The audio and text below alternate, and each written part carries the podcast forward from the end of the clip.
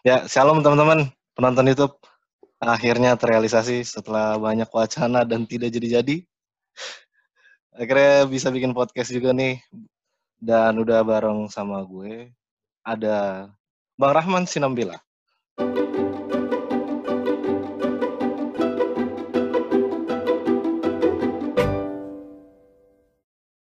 Hello. Ya.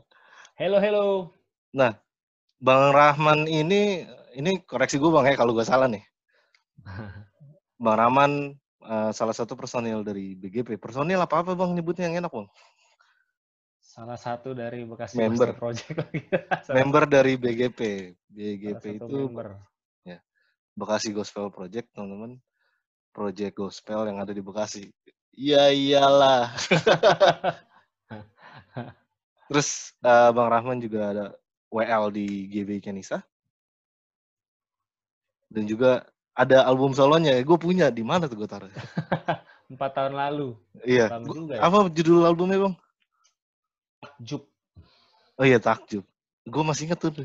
Kau jawaban hidup. Iya masih inget gue Bang. Karena bikinnya bareng temen gue yang nggak bisa ngelihat secara fisik, tapi dia kerjain semuanya. Jadi gue takjub sama besaran Tuhan. Siapa Bang? Namanya Bang? Lupa juga gue tuh. Xiao Pin Pin. Ya, Ya, manggilnya apa ya? Om ya? Om Xiao Pin Pin atau gimana sih? enggak nama aja. Masih 30-an kok. 38 Oh. apa 37. Iya.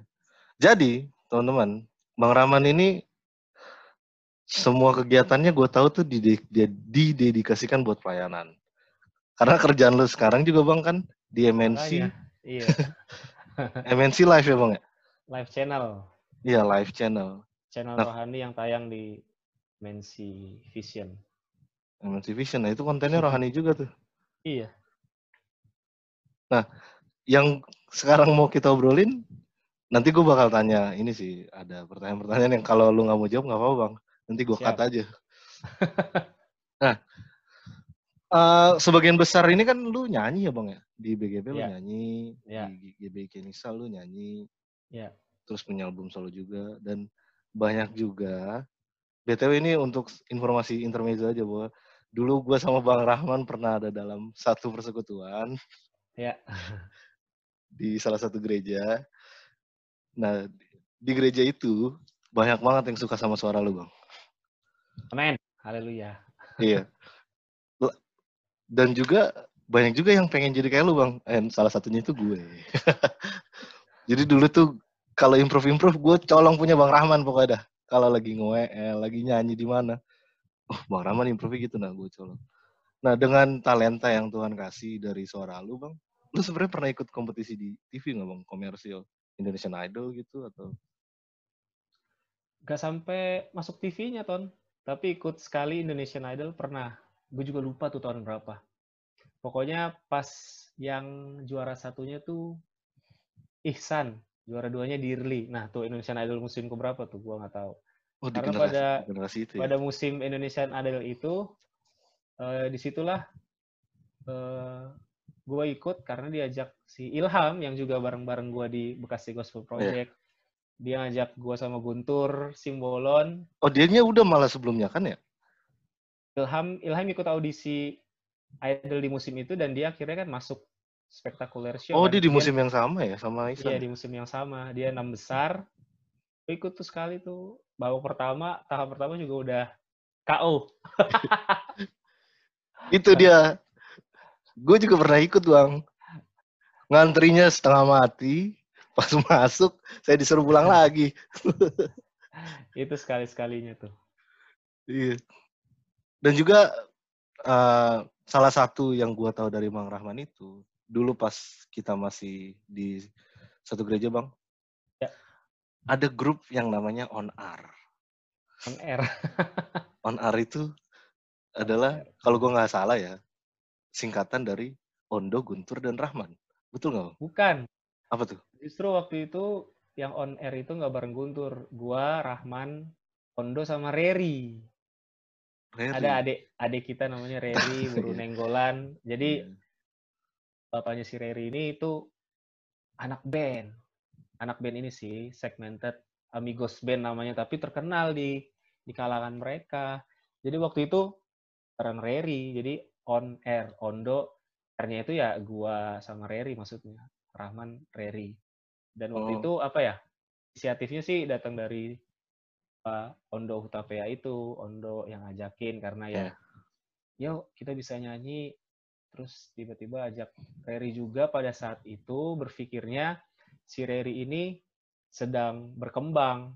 Talentanya terlihat di nyanyi tuh oke juga. Itu eh, gua sama Ondo menjadi apa ya? Penyemangat dia sebenarnya. Iya, Akhirnya bentuk grup itu supaya dia lebih berani, jam terbangnya lebih banyak, tidak malu di depan umum si Reri ini. Dan ya itulah terbentuk on air. Sempet rekam beberapa lagu, tapi akhirnya nggak diterusin. Tapi ya Udah sampai yang buat- recording. udah udah udah udah sempet gitu. Udah sempet sampai patungan kita recording ada dua lagu apa? Kita bikin sendiri lagunya. Gue nggak pernah Judulnya, denger. judulnya lucu lah. Ju- Judul nggak tahu deh. Temen gue si Ondo masih simpen nggak tuh filenya. Judulnya ini- gara-gara ada namanya gara-gara handphone. Oh, ya kalau itu gue tahu sih. Satu lagi gue lupa malah. Itu itu hurts bang, hurts apa gimana? ya? Yang Iya, itu se- Hurts, Pak. sesalku, tangisku, tuh. Gue Iya. hafal gue. Itu ciptaan si Ondo semua tuh. Iya, Iya. akhirnya apa ya? Ya ada ada ada ada dampak ada ada dampak yang bagus juga sih. Hmm. Yaitu Rerinya sekarang jadi berani untuk nyanyi di depan umum dan udah pelayanan juga. Udah udah ini udah dia. Dia ada project single solo juga.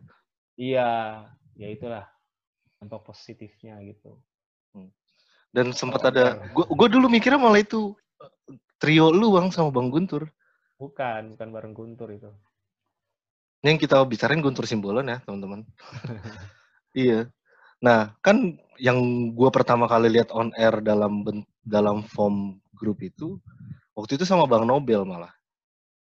Hmm, ya, Gue malah nggak tahu tuh kalau Reri malah itu buat Reri gitu. dia sempat bantuin doang. Bantuin ngelatih vokalnya. Tapi on air itu ya gua, Ondo, sama Reri. itu lucu banget sih, seru. Seruan. Iya. Dan waktu itu ketika gue alumni UKI ya, dan ketika gue di UKI waktu itu gue gue jadi senat waktu itu. Dan ada seminar kerohanian, kita lagi nyari bintang tamu, kita kebingungan. Iya, ya gue inget tuh. Bingungnya karena maunya yang terkenal-terkenal tapi budget tidak ada dong. Iya budgetnya kecil, terus gue ngomong sama Bang Ondo, Bang Le, on air bisa eh, ini enggak apa tampil di kampus kan gitu. ya. Waktu itu Bang Le bilang bisa bisa. Gue sampai nanya berapa Bang? Gue nggak tahu nih. iya canggung tuh Bang. Ya udah terserah lu lah Ton. Yang penting apa namanya gue bantu lu. Iya. Dari situ ada ini ada momen di mana musiknya mati. Gue inget banget tuh. Musik mati. Untungnya karena crowdnya udah enak, crowdnya jadi ikut tepuk tangan. iya, gue selamat itu tuh gue ketua panitianya tuh bang. gitu. Nah itu soal nyanyi-nyanyi tadi kita udah dan gue mau bawa ke yang lebih deep. Saya. Siap. Lo kan udah dalam fase di mana gimana gue bilang kalau gue melihat tuh tuh bang kayaknya ada keintiman yang lu bangun Hmm. sama Tuhan dan akhirnya membentuk diri lo yang sekarang. Dan gue percaya itu tidak sebentar. Ya. Nah, itu kan panjang tuh perjalanan. Yang gue pengen tanya adalah sebenarnya dalam tanda kutip sebelum Rahman yang sekarang, Rahman itu kayak gimana? Hmm. Sebenarnya harus orang lain yang bilang. Jadi gue menilai diri gue sendiri. Tapi ya eh, setidaknya yang yang yang gue rasain soal karakter ya berubah jauh lah, gitu kan. Eh, dalam hal apa ya? Kesabaran, gitu kan. Dalam dalam hal eh, mengartikan arti kebebasan di dalam hidup gua. Nah, Itu aja deh. Tadi seperti yang tadi gue bilang, sebenarnya kalau pertanyaan lo itu lebih cocok tanya orang. Raman yang dulu sama sekarang gitu. Tapi mungkin gua gua eh, apa namanya? komentar tentang pertanyaan lo ini tentang yang itu tadi aja satu poin itu tentang bagaimana gue bisa uh, mengartikan arti kata kebebasan yang berbeda sudut yeah. pandangnya dari boleh, boleh, yang dulu boleh. sama yang sekarang. Apa tuh yang membedakan kebebasan dulu dan Kalau sekarang? dulu Rahman yang dulu mengartikan makna kebebasan tuh ya bisa bebas itu ya arti sederhananya yang gue artiin dulu adalah bisa melakukan segala hal bebas. Okay. Dan akhirnya waktu gue nggak mengalami itu, gue yang dulu tidak mengalami arti bebas itu, gue jadi orang yang memberontak, membangkang. Contohnya di zaman-zaman masih sekolah gitu kan, SD, SMP, SMA, bahkan di bangku kuliah, kalau gue dibatasi gitu kan, contoh aja misalnya di waktu di bangku sekolah sama orang tua dibatasi tentang kebebasan nonton TV, main game, bermain. Hmm. Itu berontak. Ini waktu waktu makna atau arti kebebasan belum belum belum ngerti yang sebenarnya itu seperti apa ya. Berontak kan, berantem, ngelawan orang tua gitu kan. Pulang malam, bergaul, gak jelas segala macem. Terus dimarahin orang tua, balik-balik lagi, memberontak lagi, membangkang lagi, segala macam. Terus ada hal yang lucu nih, Ton. Apa tuh? waktu kuliah eh, semester 4 kalau nggak salah itu gue udah masuk pelayanan di kampus. Oke. Okay. Gitu. Bukan jadi singer, tapi diajak jadi tim ini. Multimedia? Namanya tuh tim tim Alpha Omega enggak, seksi peralatan. kalau kalau kebaktian di kampus kan tuh setiap Jumat siang kan? Iya benar. Itu Jadi Jumat siang. teman-teman teman-teman yang Muslim sholat Jumat, nah yang Kristen ada persekutuan doanya. Nah, gue kan kampus di Depok. Okay. Kalau persekutuan doa tuh di kampus utama di Margonda. Nah, persekutuan doa kampus tuh punya sekretariat, punya base camp lah. Itu di Kelapa Dua namanya. Jadi agak jauh hmm. dari Margonda. Kelapa Dua Depok deket tuh si jantung, dekat, ya. dekat markas Brimob. Iya. Yeah di situ. Jadi setiap hari Jumat pagi-pagi tuh, pagi-pagi sebelum persiapan untuk persekutuan doa ya kerjaan gue sama satu tim seksi perlengkapan itu nyewa angkot, ngangkat drum, alat-alat semua lah, ampli, bikin ke angkot, baru berangkat ke Margonda kampus utama dan kampus gue itu nggak ada liftnya. Jadi Ih, kebak, kebak, kebaktian tuh di lantai 4. Wadaw, lantai empat dong. angkot angkot masuk ke kampus Margonda di depan lobi gedungnya yang mau kita kebaktian. Udah angkat deh. Ada berapa orang yang ada pada saat itu aja gitu dua atau tiga orang. Wah, gua kira kalau delapan dua tiga dong. nggak nggak segitu. Kalau barangnya masih ada ya balik lagi turun sampai ke lantai empat bawa ampli, bawa keyboard, bawa drum, Hmm, segala macam gitu. Selesai Jadi, cara gitu mulai, lagi. Udah mulai diajak diajarin maksudnya diajarin kesetiaan dari di kampus. Nah, lucunya yang tadi gue bilang tentang kebebasan, ada satu peraturan di persekutuan doa kampus gua yang yang pelayanan itu gak boleh pacaran. Waduh, berat juga ya. Dan akhirnya yang terjadi pada saat itu adalah ya gue punya pacar Wah. Pacar gue di gereja, enggak usah disebut namanya, pacar gue di gereja yeah. kita. Oh, ini kita, definisi kebebasan nih ya? Di Bekasi, iya. Huh. Nah, gak tahu gimana ceritanya, ketahuan gue. Akhirnya gue nggak dibolehin pelayanan. Dan itu gue hmm. bener-bener menganggap, apa ya, aneh banget. Berontak lagi dalam hati kayak, eh, itu kan pacaran itu apalagi udah gede gitu Yeah. Kuliah kan udah umur 19 apa 20 pada saat itu ya. Nggak boleh gitu. Tapi kan peraturannya man segala macem. Ngobrol yeah. sama ketua persekutuan doanya, akhirnya ya udah kamu nggak boleh pelayanan dulu. Ya ini udah kesepakatan peraturan yang ada. Ya udah. Walaupun gua nggak pelayanan pada saat itu di persekutuan doa kampus, gue tetap kebaktian, tetap datang segala macam karena karena ada teman-teman seangkatan gue yang juga ini kan masih akrab sama gue dan sama pelayan-pelayan yang lain juga nggak jadi gimana-gimana gitu. Tapi hmm. satu hal itu aneh banget. Ada peraturan itu sebenarnya gue udah tahu. Udah tahu. iya, tapi karena gue berpikir, kah bebas-bebas aja kali. Iya, Masa santai, sans. Ya, itu itu beberapa hal yang gue alamin. Tapi setelah gue benar-benar mengalami perjalanan hidup sama Tuhan, untuk satu hal yang ini tentang kebebasan, akhirnya pelan-pelan Tuhan ajarin bahwa kebebasan tuh nggak semata-mata kita bisa ngelakuin semua hal yang kita mau. Hmm. Bukan itu ternyata. Kalau kita bawa, kita tarik, eh, kita belajar firman Tuhan, gue lupa ayatnya di mana di perjanjian baru bahwa eh,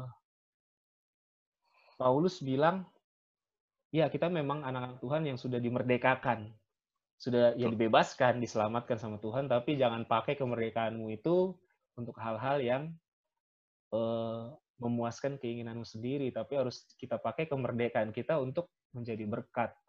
Terus waktu gue merenung itu lebih dalam, akhirnya gue menemukan arti kebebasan yang sesungguhnya menurut Alkitab, menurut apa yang Hmm. Tuhan mau, bahwa kebebasan atau kemerdekaan adalah sebenarnya pengendalian pengendalian diri loh. Tuh. Kebebasan itu Hmm, pengendalian iya, iya. diri. Gitu. Kita bebas, kita punya privilege, kita punya ya kita anak raja dari segala raja, kurang apa lagi gitu. Iya, Tapi betul. untuk memaknai arti kebebasan atau kemerdekaan tuh arti sesungguhnya itu. Kita bisa menahan diri kita. Kita bisa Betul. jadi anak-anak Tuhan yang tertib, yang disiplin, yang teratur dalam segala hal akhirnya jadi contoh buat banyak orang. Oh, itu sebenarnya boleh tuh melakukan itu, Hmm, tapi kok dia hmm. nggak pakai hak itu ya? Kayak Tuhan Yesus. Dia Iya. Tuhan. Dia bebas sebenarnya bisa ngelakuin apa pun. Tapi dia akhirnya disalib dan tidak membela dirinya. Bahkan firman mengatakan dia mengosongkan diri untuk melayani, untuk memenuhi apa yang Bapa mau. Itu sih paling Nah. Rahman yang dulu, Rahman, Rahman yang dulu sama Rahman yang sekarang. Kalau ngomongin tentang freedom, berubah banget mindset gua gitu. Nah, Justru tadi kan waktu gue punya kesempatan untuk bisa melakukan satu hal nih, gue bisa merendung dulu, berpikir dulu, itu baik nggak dampaknya ya? Atau gue cuma ego gue gitu. Jadi nggak nggak gegabah untuk ti- tiba-tiba bertindak aja enggak gitu. Gua itu yang tadi gue bilang kan, belajar menahan diri, mengendalikan diri, penguasaan diri, gitu. nah, tadi kan lu bilang bahwa itu menarik sih ceritanya itu. Di- Iya, Karena ketahuan pacaran, akhirnya ada ada larangan untuk lu bisa melayani. iya, nggak bo- di di di, Di- dilarang, Di band. Nggak bo- ban. Nah. Nggak dikasih dikasih kasih lagi pelayanan. Lu cuma ikut ibadahnya aja berarti, Bang. Iya, jadi jemaat aja. Terus bagaimana lu bisa menemukan arti kebebasan ketika lu lagi di band? Pada saat itu belum tuh, belum ketemu. Oke. Pada saat kuliah itu ya, udah, gue dikeluarin ya udah. Ya apa namanya, datar aja. Ya udah jadi jemaat segala macam. Mau nggak nggak ini ya, ya udah bodo amat lah gitu ya. Pa- Pacaran masih jalan, tapi pada akhirnya putus-putus juga. Pacaran putus, pacaran putus. Hmm. Belum ngerti. Paling gue bener-bener lebih dalam lagi merenungkan arti freedom tuh apa ya? Pada saat eh 2000 2008 lah. Apa tuh kejadian? Ada kejadian atau gimana, Bang? Gak ada kejadian sih, lebih eh, tahun kedua di mana gua ya pelayanan tadi di gere- di gereja di mana gua berjemaat tertanam sekarang gitu di di Kenisa gitu. Dari Oh. pengajaran yang ada dari setiap komsel yang ada segala macam, semua hal itu gua renungin akhirnya pelan-pelan tuh. Oh, begitu ya ternyata ya. Anak Tuhan tuh harus seperti itu. Berarti pas kuliah itu sampai lulus lu di Sampai band. lulus ya. Iya, Wadaw. nggak masalah juga. Gawat ya. Tapi tapi kalau ada momen kayak misalnya Natal masih diminta nyanyi, ya gue nyanyi. Sama sama dong kayak kayak gereja saya. Udah nggak nongol aja masih dipanggil. masih diminta nyanyi. Iya. Ya nyanyi nggak ada masalah gitu, nggak jadi oh gitu. Ah ngapain? Enggak, lo tetep tetep aja. untuk kebebasan bahkan lu bilang kalau pas masa muda lu itu kan masih muda sih. Masanya dulu lah. Kebebasan itu beda mengartikannya. Kira-kira dampak paling parah gitu bang dari kebebasan yang salah dulu itu hmm? Apa gitu? Karena dulu gue tuh ngerang ini, misalnya contoh kayak gue dulu tuh gue ngerasa bahwa pelayanan itu untuk penyeimbang. Lucu gak sih? Hmm. Jadi gue bikin dosa di luar, nyeimbanginnya pakai pelayanan. Entah itu datang dari mana gue nggak tahu. Nah, kalau lu dulu kebebasan itu gimana bang? Apa sama kayak gue? Kalau ngomongin tentang pelayanan, ngomongin apa ya? Kemarin tuh baru belajar juga tuh dari dengar khotbahnya Wismanu sama beda pelayanan, beda oh, yang beda service. Iya, gue dengerin tuh. Gue juga. Iya itu. Beda artis service, service gitu kan pelayanan. Beda artis service sama ministry. Nah, yeah, kalau gue renungin, gue service. Mungkin lo lo bilangnya penyeimbang hidup lo. Gitu. gua, Sebenarnya random itu.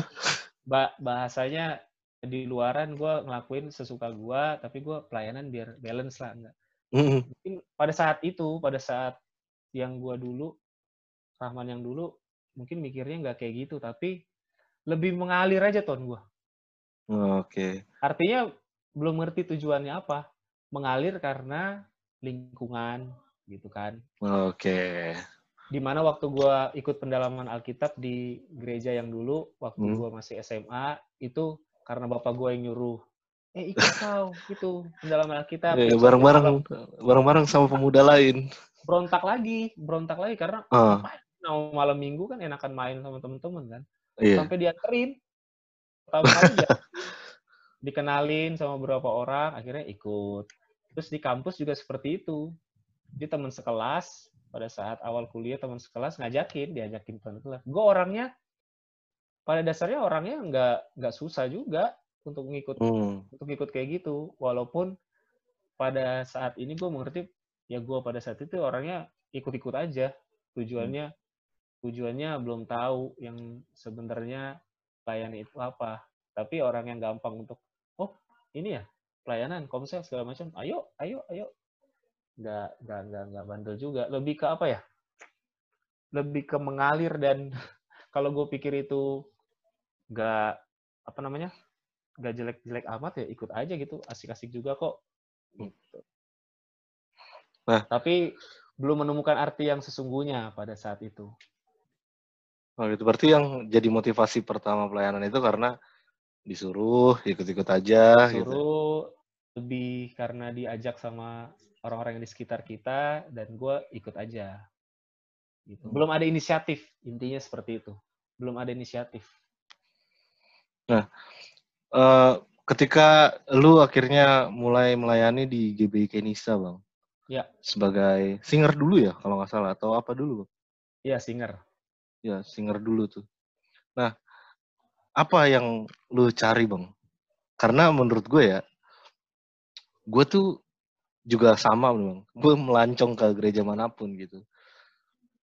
Kalau gue dulu, dulu nih, Bang, ya. berangkatnya tuh dari kekecewaan. Hmm ada kekecewaan terhadap gereja dan gue cari pemuasannya di gereja lain. Hmm. Di mana ketika gue datang ke gereja lain, gereja lain itu menyuruh gue untuk kembali ke gereja. Jadi kayak ya lu balik ke rumah kalau lu tahu itu berantakan apa? Ya lu beresin. Siapa yang mau beresin kalau semuanya kabur gitu? Ya. Itu ada pesan kayak gitu. Nah kalau motivasi lu waktu itu ke Kenisa tuh diajak juga gara-gara diajak doang juga atau gimana?